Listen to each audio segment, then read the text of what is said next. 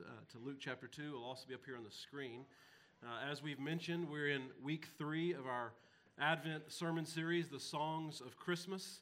And in case you've missed any of the songs and the sermons in this series, uh, we have kind of walked through the Bible's very own Christmas songs, which are found in Luke 1 and Luke 2 the Song of Mary, the Song of Zechariah, which we looked at the last two weeks. Today, the Song of the Angels, which you may have picked up from the theme of the last couple of songs we sang. And next week, we'll look uh, at the Song of Simeon. And I want to start this morning by talking about God's salvation. God's salvation, or God's action to save us, uh, is contained in, in what I want to think of as three Christ events. Three Christ events incarnation, crucifixion, and resurrection. This is really important, I think, to understand that these events incarnation, crucifixion, resurrection these Christ events are how God goes about salvation. We're not saved by our knowledge, we're not saved by our actions. We're saved by what God has done for us and for the world. We're saved by what God has done for us and for the world. Our salvation comes from these three events incarnation, crucifixion, and resurrection. Or to say it another way, Christmas, Good Friday, and Easter. Uh, in these events, God does what was needed to bring salvation to the world. This is why these are our big days, right? Every Sunday is important, but these have a special feel to them. These, these times of year have a significance to them Christmas, Good Friday, and Easter. And so these Christmas songs show up in the Bible around this first Christ event, Christmas.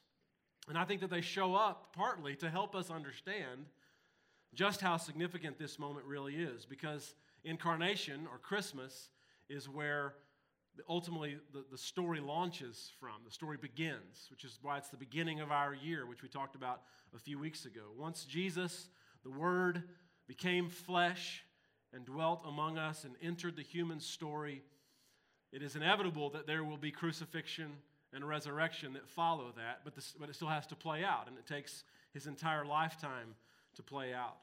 And so, with today's song, I, I, share that and I talk about that because I think with today's song, the song of the angels, we arrive at the Christmas story. Everything we've looked at in this sermon series before today has been people singing before the birth of Christ, before Jesus arrives. But today, we're going to pick up in the story with the actual birth of Jesus. And so I want to jump in. Luke chapter 2, beginning in verse 1. This is what Luke writes. In those days, Caesar Augustus issued a decree that a census should be taken of the entire Roman world.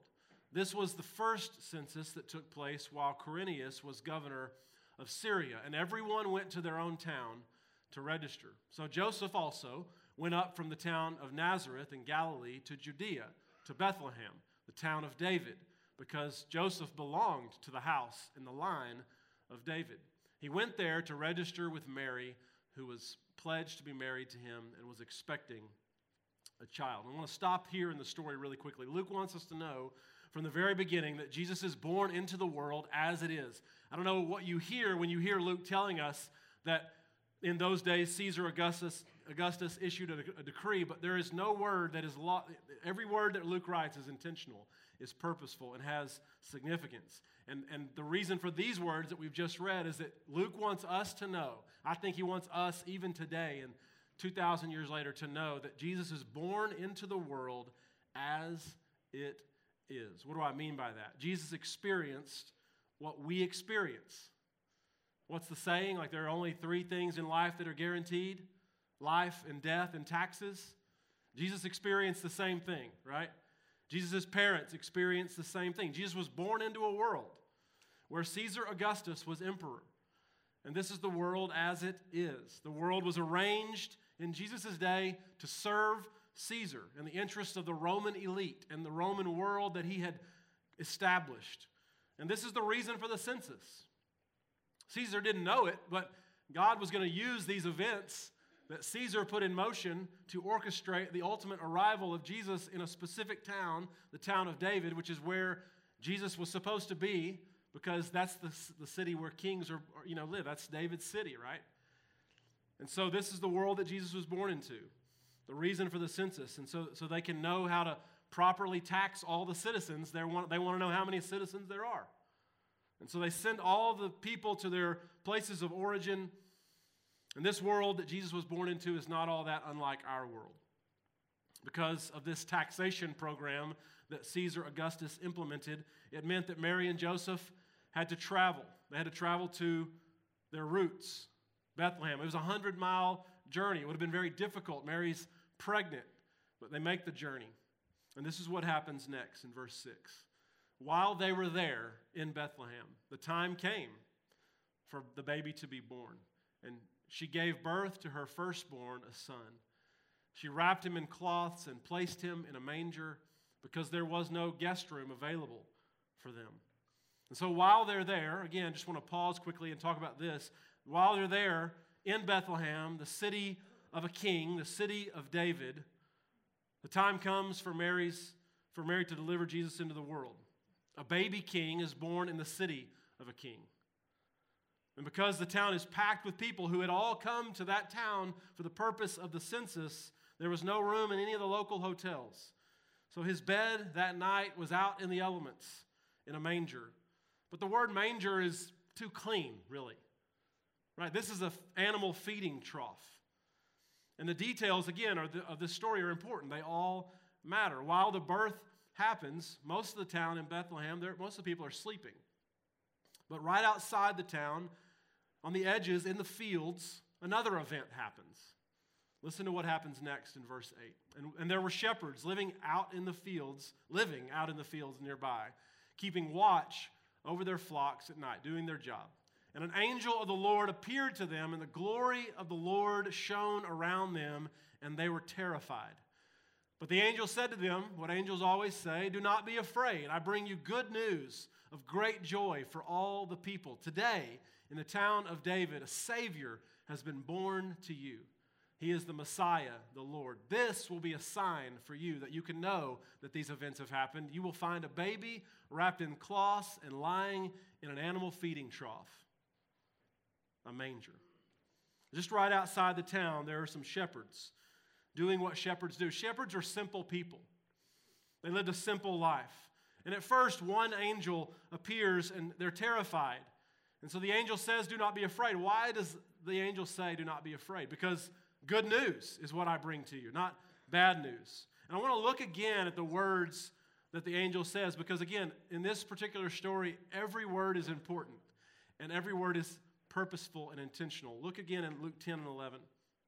Luke 2, 10 and 11. He says, I bring you good news of great joy for all the people. Today in the town of David, a Savior has been born to you. He is the Messiah, the Lord. I want to highlight those words that are uh, in caps and, and in yellow.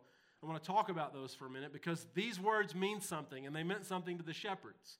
They heard these words with different ears than we originally hear these words. They would have meant something to the original hearers of this story. And here's why. Because years before Jesus' birth, when Caesar Augustus was born, remember Caesar, the guy at the beginning of the story who was the emperor at the time and had issued this decree to have a census of the entire Roman world? Years before when he was born, do you know what was announced across the entire Roman world? Augustus's birth was announced on the streets with a report of good news and the arrival of a Savior. Good news. You can hear them walking down the streets announcing, Good news, good news. Roman soldiers probably charged with going out and spreading this message. Good news, good news. We bring good news. A Savior has been born, Caesar Augustus. But Augustus's birth wasn't really good news, was it? Not for everybody.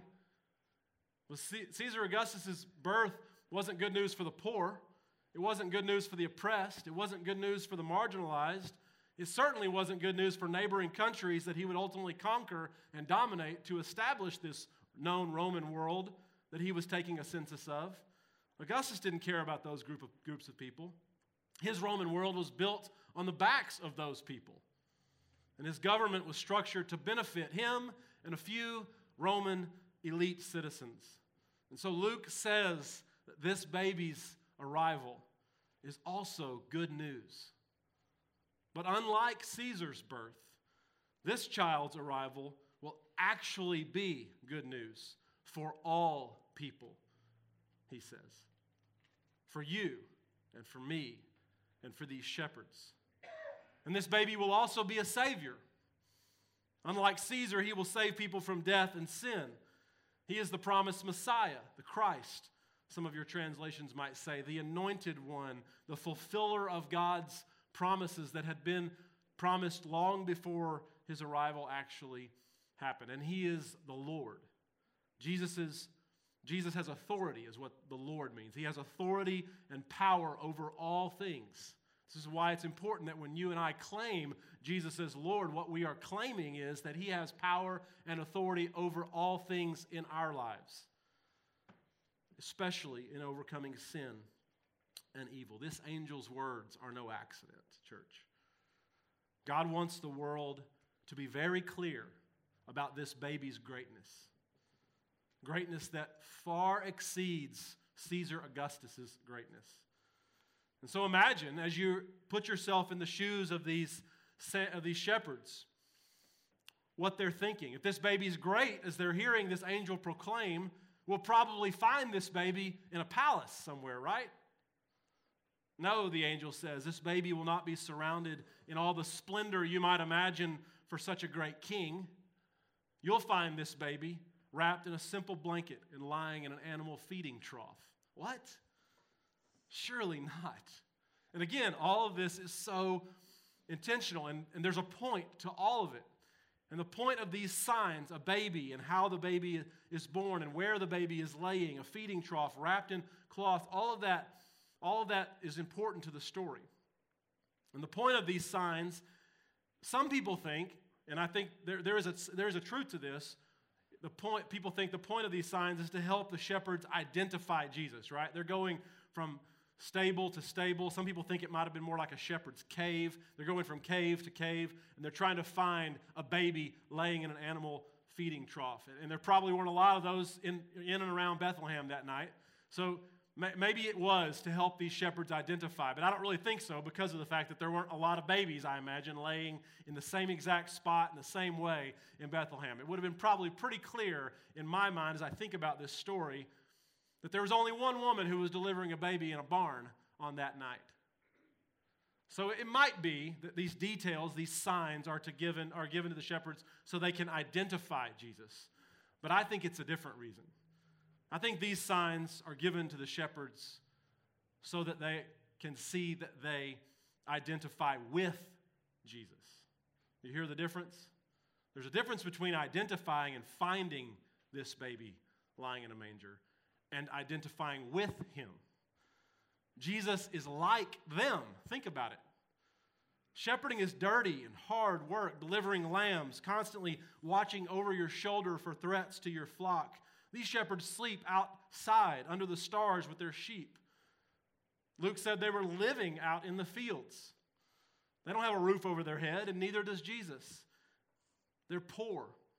They're the bottom of the economic chain and Jesus is poor too. And so just imagine with me for a moment, if you will, these shepherds showing up in this place where animals eat and sleep and poop.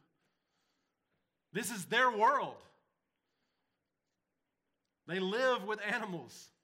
And now here they are celebrating the arrival of a baby with animals. The circumstances of Jesus' birth allow them, I think, to see themselves as people that this God cares about. Jesus is like them, God with us, Matthew says, Emmanuel.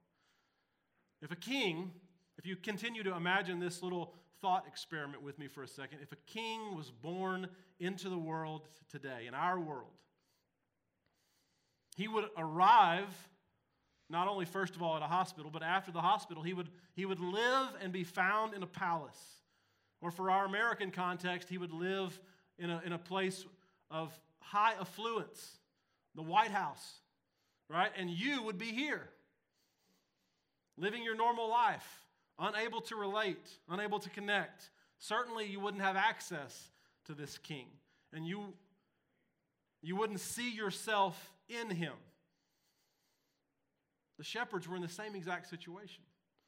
They would never be allowed, they would never have been allowed into a king's palace to see a baby, but they were the first people to know about this news that were an immediate family. They are the first visitors, you might say, to show up outside the delivery room looking through the window at this baby king. When we think about it this way, church, I actually think this, this scene is the ultimate picture of incarnation God coming to us. Instead of remaining far off and inaccessible, right? You can't, you can't relate to this king. God says, and God, God doesn't say, Come find me. I'll be somewhere that's hard to find and hard to access. Good luck. No, God shows up to shepherds. God with us. And the next thing that happens in this story is, is quite remarkable. Then suddenly a great company of the heavenly hosts appeared with the angel that had made this announcement, praising God and saying or singing, Glory to God in the highest heaven, and on earth peace to those on whom his favor rests.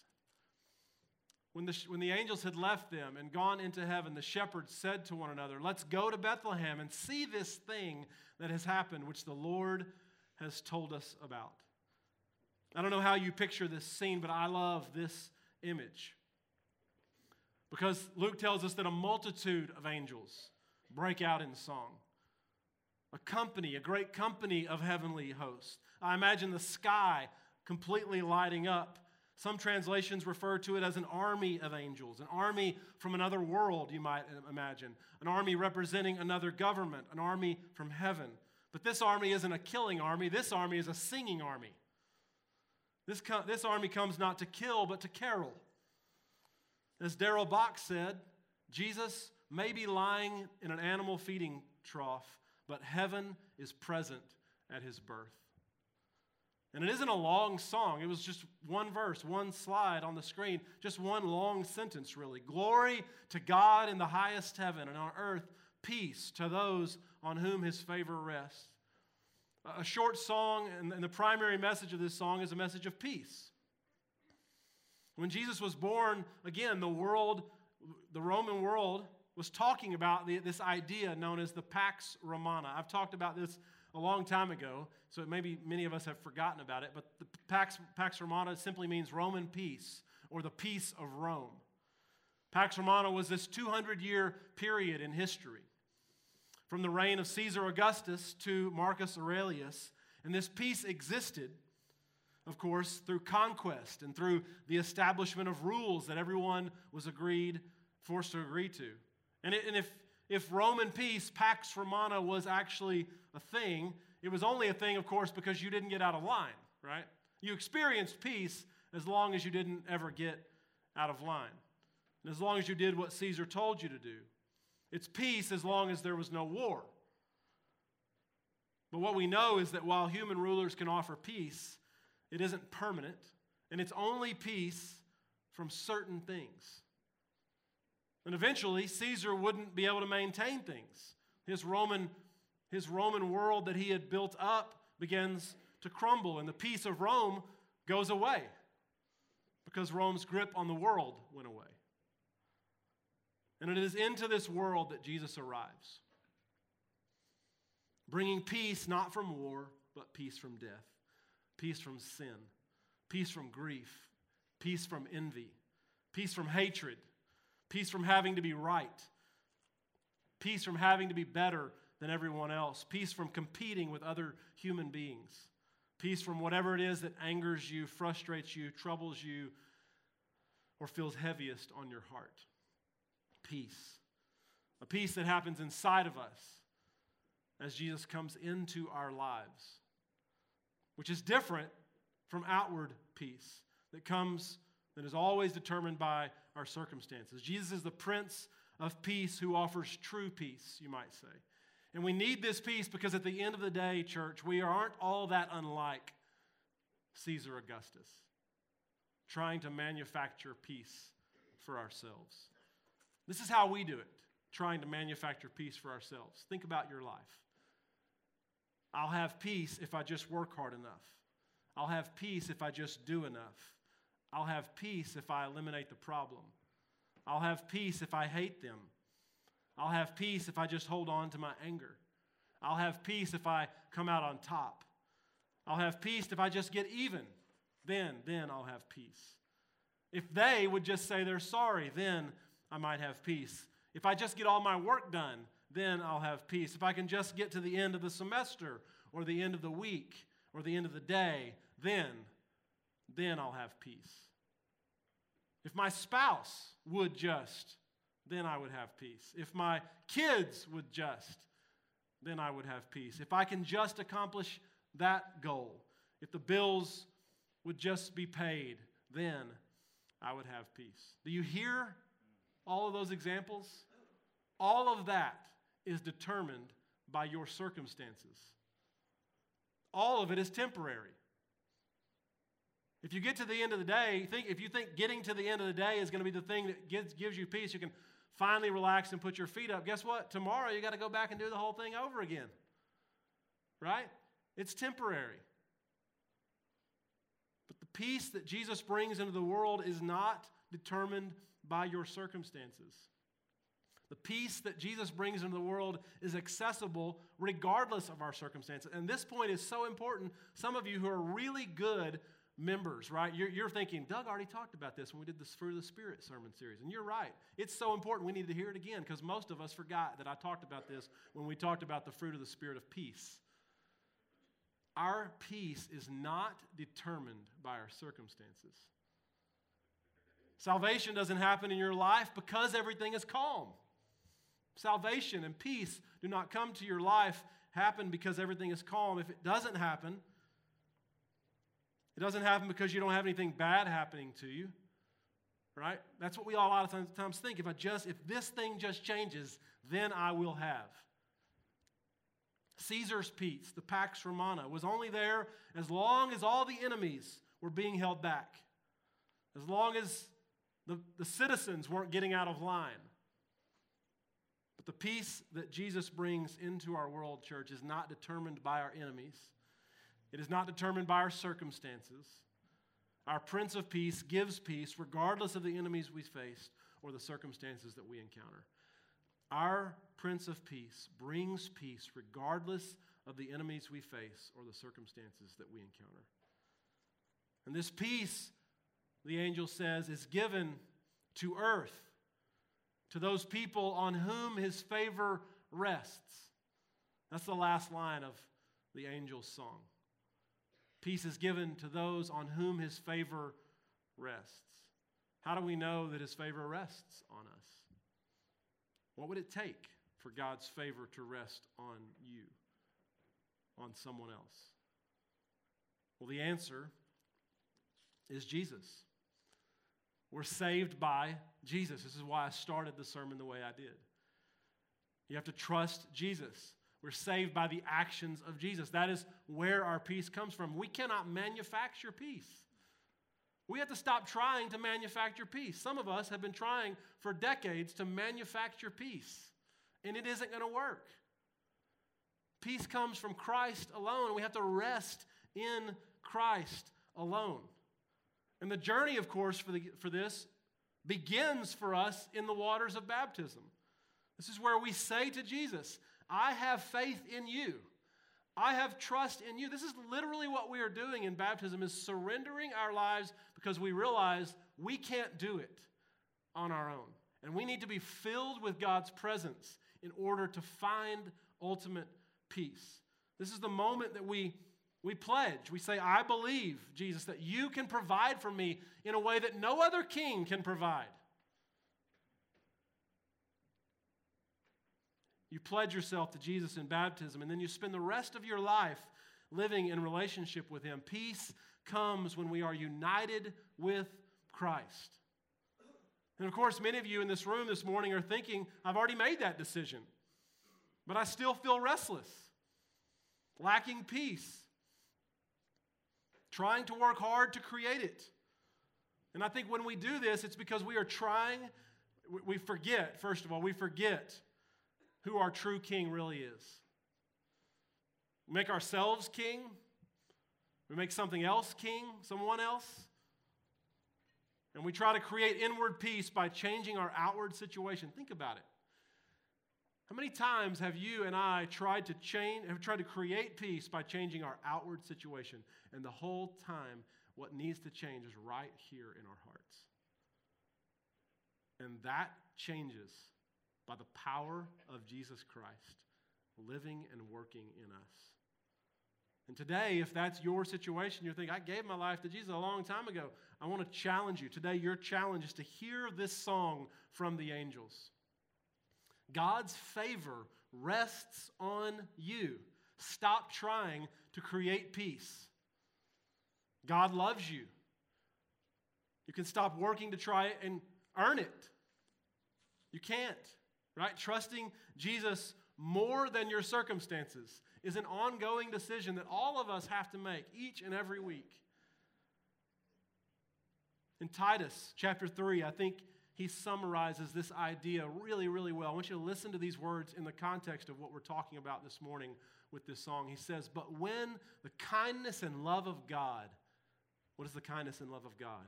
Our Savior appeared.